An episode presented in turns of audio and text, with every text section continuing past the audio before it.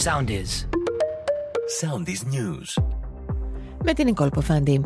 Ο Υπουργός Ανάπτυξης Κώστας Κρέκας τόνισε ότι το καλά των Χριστουγέννων από την Τετάρτη 13 Δεκεμβρίου θα είναι σε ισχύ έως την Τετάρτη 3 Ιανουαρίου. Θα περιλαμβάνει 8 διαφορετικές κατηγορίες τροφίμων, τα οποία είναι βασικά για το εορταστικό τραπέζι. Σπήρα που είχε ρημάξει τα ATM σε όλη τη χώρα από τον περασμένο Φεβρουάριο, τα μέλη της οποίας δρώντα απολύτως επαγγελματικά είχαν καταφέρει να αποσπάσουν συνολικά το ποσό των 710.000 ευρώ, εξαρθρώθηκε από την Ελλάδα. Συνελήφθη ανάμεσά τους γνωστός τράπερ.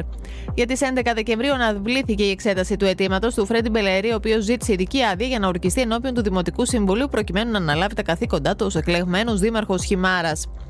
Ισχυρός σεισμός στην Κωνσταντινούπολη, 5,1 βαθμών της κλίμακας Ρίχτερ, 32 χιλιόμετρα βόρειο-δυτικά της Προύσας.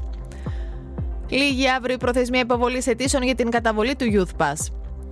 Έκρηξη στο ηφαίστειο Μαράπη στο δυτικό τμήμα του αρχιπελάγου της Ινδονησίας τύχησε τη ζωή σε τουλάχιστον 11 ανθρώπους. Χειρόφρενο τραβούν τα ταξί έως την 5η 48ωρη απεργία από αύριο στην Αττική.